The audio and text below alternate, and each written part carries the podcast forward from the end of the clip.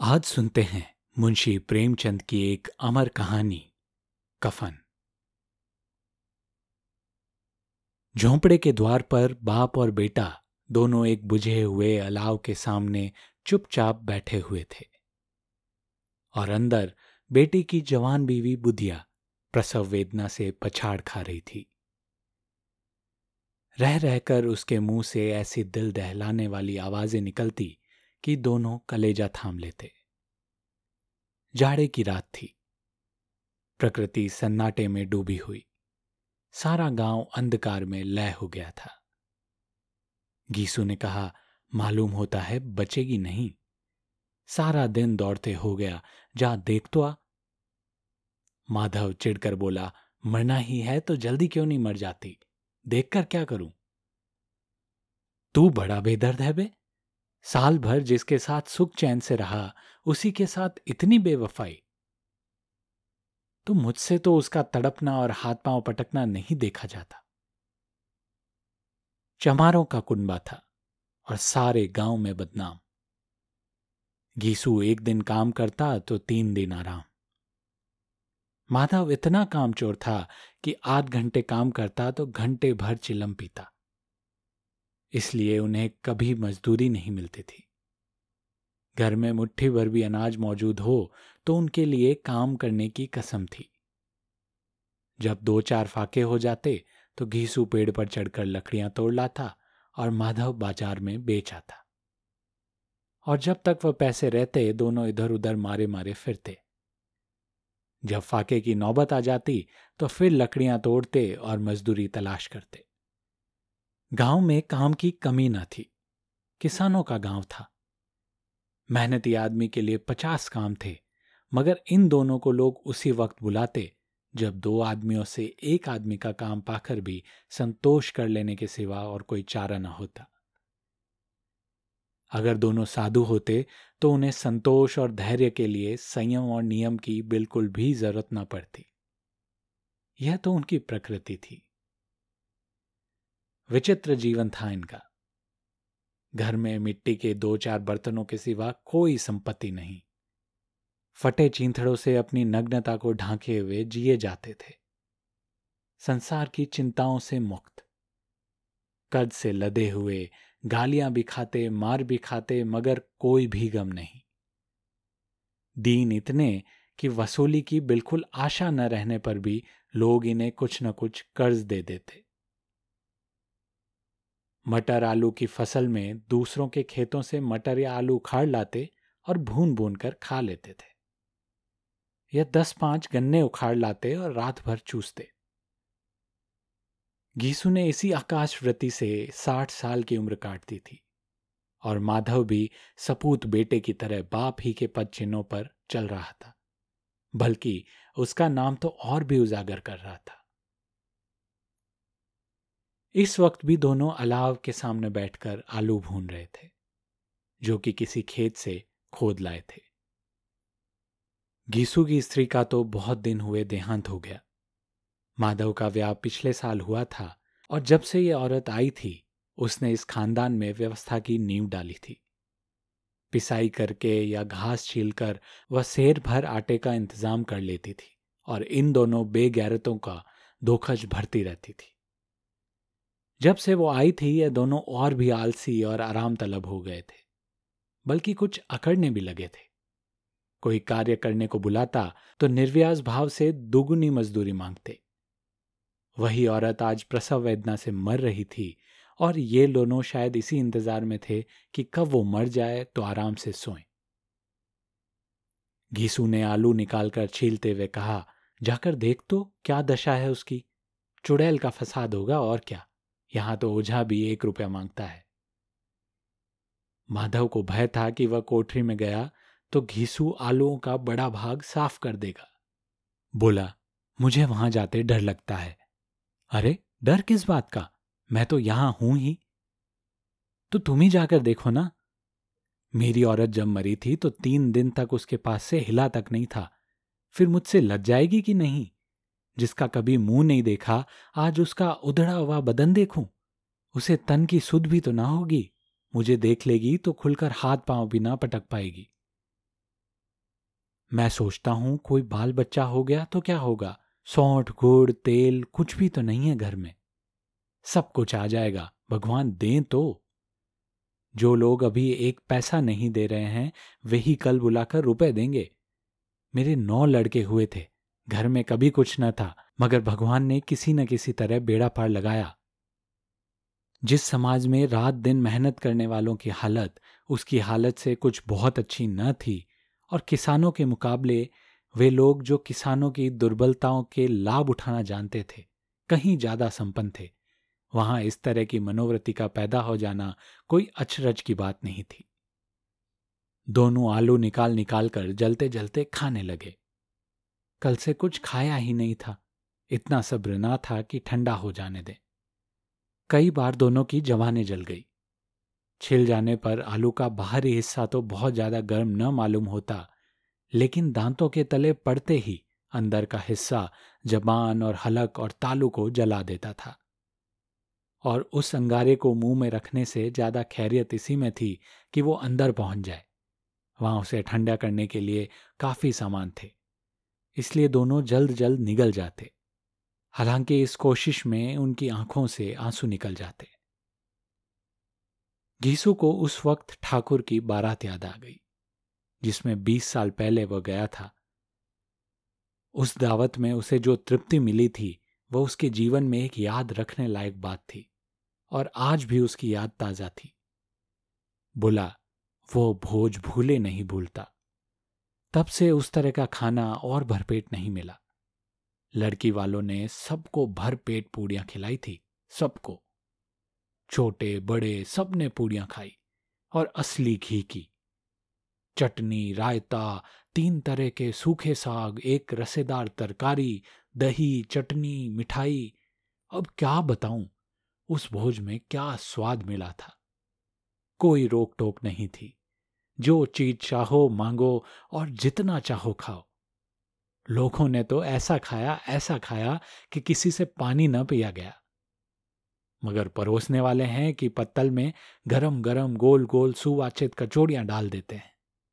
मना करते हैं कि नहीं चाहिए, पत्तल पर हाथ रखे हुए हैं, मगर वह है कि दिए ही जाते हैं। और जब मुँह धोया तो पान इलायची भी मिली। मगर मुझे पान लेने की कहाँ सुध थी? खड़ा न हुआ जाता था। चटपट जाकर अपने कंबर पर लेट गया। ऐसा दिल दरियाब था वो ठाकुर।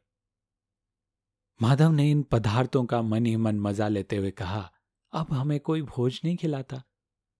अब कोई क्या खिलाएगा? वह जमाना दूसरा था। अब तो सबको किफायत सूझती है। शादी ब्याह में खर्च मत करो, क्रियाकर्म में खर्च मत करो। पूछो, गरीबों का माल बटोर बटोर कर कहाँ रखोगे? बटोरने में तो कमी नहीं है। हाँ खर्च में किफायत सूझती है। तुमने बीस पूड़ियाँ तो खाई होंगी। बीस से ज़्यादा खाई थी। मैं पचास खा जाता। पचास से कम तो मैंने भी न खाई होगी। अच्छा पट्टा था, तू तो मेरा आधा भी नहीं है। आलू खाकर दोनों ने पानी पिया और वहीं अलाव के सामने अपनी धोतियाँ ओढ़कर पाँव पेट में डाले सो गए। जैसे दो बड़े बड़े अजगर, गेंडुलिया मारे पड़े हों। और बुधिया अभी भी कराह रही थी। सवेरे माधव ने कोठरी में जाकर देखा तो उसकी स्त्री ठंडी हो गई थी। उसके मुँह पर मक्खियाँ भिनक रही थी। पथराई हुई आँखें ऊपर टंगी हुई थी। सारी देह धूल से लथपथ हो रही थी और उसके पेट में बच्चा भी मर गया था। माधव भागता हुआ घीसू के पास आया। फिर दोनों ज़ोर ज़ोर से हाय हाय करने लगे और छाती पीटने लगे। पड़ोस वालों ने यह रोना धोना सुना तो दौड़े आए और पुरानी मर्यादा के अनुसार इन अभागों को समझाने लगे। मगर ज़्यादा रोने पीटने का अवसर ना था। कफन की और लकड़ी की फ़िक्र करनी थी। घर में तो पैसा इस तरह से गायब था जैसे चील के घोंसले में मांस। बाप बेटे रोते हुए गाँव के जमींदार के पास गए। वह इन दोनों की सूरत से नफरत करता था। कई बार इन्हें अपने हाथों से पीट चुका था चोरी करने के लिए, वादे पर काम पर न आने के लिए। पूछा, क्या है बिगिसवा? रोता क्यों है? अब तो तू कहीं दिखाई भी नहीं देता। मालूम होता है इस गाँव में रहना नहीं चाहता तू। घीसू ने ज़मीन पर सर रखकर आँखों में आँसू भरे हुए कहा, सरकार, बड़ी विपत्ति में हूँ। माधव की घरवाली रात को गुजर गई। रात भर तड़पती रही सरकार। हम दोनों उसके सिरहाने बैठे रहे। दवा, दारू, जो कुछ हो सका, सब कुछ किया। मुदा वह हमें दगा दे गई। अब कोई एक रोटी देने वाला भी ना रहा मालिक। तबाह हो गए। घर उजड़ गया। आपका गुलाम हूँ। अब आपके सिवा कौन उसकी मिट्टी पार लगाएगा? हमारे हाथ में तो जो कुछ था, वो सब दवा, दारू में उठ गया सरकार। सरकार ही की दया होगी तो उसकी मिट्टी उठेगी। आपके सिवा किसके द्वार जाऊँ? जमींदार साहब दयालु थे। मगर घीसू पर दया करना, काले कंबल पर रंग चढ़ाना था। जी में तो आया कह दें, चल, दूर हो यहाँ से। यों तो बुलाने से भी नहीं आता और आज गरज पड़ी तो आकर खुशामद कर रहा है। हराम खोर कहीं का, बदमाश। लेकिन यह क्रोध या दंड देने का अवसर न था। जी में कुड़ते हुए दो रुपए निकालकर फेंक दिए। मगर सांत्वना का एक शब्द भी मुँह से ना निकाला। उसकी तरफ़ ताका तक नहीं, जैसे सिर का बोझ उतारा हो। अब जब जमींदार साहब ने दो रुपए दिए तो गाँव के बनिए महाजनों को इनकार का साहस कैसे होता? घीसू जमींदार के नाम का ढिंडोरा पीटना भी जानता था। किसी ने दो आने दिए तो किसी ने चार आने। एक घंटे में गीसू के पास पाँच रुपए की अच्छी रकम जमा हो गई थी। कहीं से अनाज मिल गया, कहीं से लकड़ी और दोपहर को घीसू और माधव बाज़ार से कफन लाने चले। इधर लोग बाँस बाँस काटने लगे। गाँव की नरम दिल स्त्रियाँ आ आकर लाश को देखती थी और उसकी बेकसी पर दो आँसू गिराकर चली जाती। बाज़ार में पहुंचकर घीसू बोला, लकड़ी तो उसे जलाने भर की मिल ही गई है, क्यों माधव? माधव बोला हाँ लकड़ी तो बहुत है, अब कफन चाहिए। तो चलो, कोई हल्का सा कफन ले ले। हाँ और क्या, लाश उठते उठते रात तो हो ही जाएगी, रात को कफन कौन देखता है? कैसा बुरा रिवाज है कि जीते जीत तन ढांकने को चीथड़ा भी ना मिले, जो मरने पर नया कफन चाहिए। कफन लाश के साथ ही तो जल जाता है, और क्या रखा रहता है?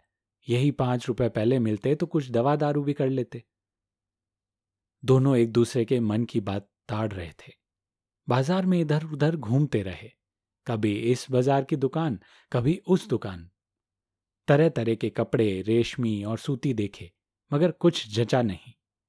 यहाँ तक कि शाम हो गई। तब दोनों न जाने किस देवी प्रेरणा से एक मधुशाला के सामने आ पहुँचे। और जैसे किसी पूर्व निश्चित अवस्था से अंदर चले गए। यहाँ देर तक दोनों असमंजस में खड़े रहे। फिर घीशु ने गद्दी के सामने जाकर कहा, साहू जी, एक बोतल हमें भी देना। इसके बाद कुछ चिखोना आया, तली हुई मछलियाँ आई, दोनों बरामदे में बैठकर शांतिपूर्वक पीने लगे। कई कुज्जियाँ ताबड़तोड़ पीने के बाद दोनों सरूर में आ गए। घीसु बोला, कफन लगाने से क्या मिलता? आखिर जल ही तो जाता। कुछ बहू के साथ थोड़ी ना जाता। माधव आसमान की तरफ़ देखकर बोला, मानो देवताओं को अपनी निष्पापता का साक्षी बना रहा हो। दुनिया का दस्तूर है। नहीं लोग भामनों को हज़ारों रुपए क्यों देते हैं? कौन कहता है परलोक मिलता है या नहीं? बड़े आदमियों के पास धन है, फूके। हमारे पास फूकने को क्या है? लेकिन लोगों को क्या जवाब देंगे? लोग तो पूछेंगे ये कफन कहाँ है? घीसू हंसा अबे कह देंगे कि रुपए कमर से खिसक गए, बहुत ढूंढा, मिले नहीं। लोगों को विश्वास तो ना आएगा, लेकिन फिर वही रुपए देंगे। माधव भी हंसा इस अनअपेक्षित सौभाग्य पर। बोला, बड़ी अच्छी थी बेचारी। मरी तो खूब खिला पिलाकर। आधी बोतल से ज़्यादा उड़ गई। घीसू ने दो सेर पूगियाँ मंगाई। चटनी, अचार, कलेजियाँ, शराब खाने के सामने ही दुकान थी। माधव लपक कर दो पतलों में सारा सामान ले आया। पूरा डेढ़ रुपया खर्च हो गया। सिर्फ़ थोड़े ही पैसे बचे थे। दोनों इस वक्त शांत से बैठे हुए, पूड़ियाँ खा रहे थे, जैसे जंगल में कोई शेर शिकार कर रहा हो।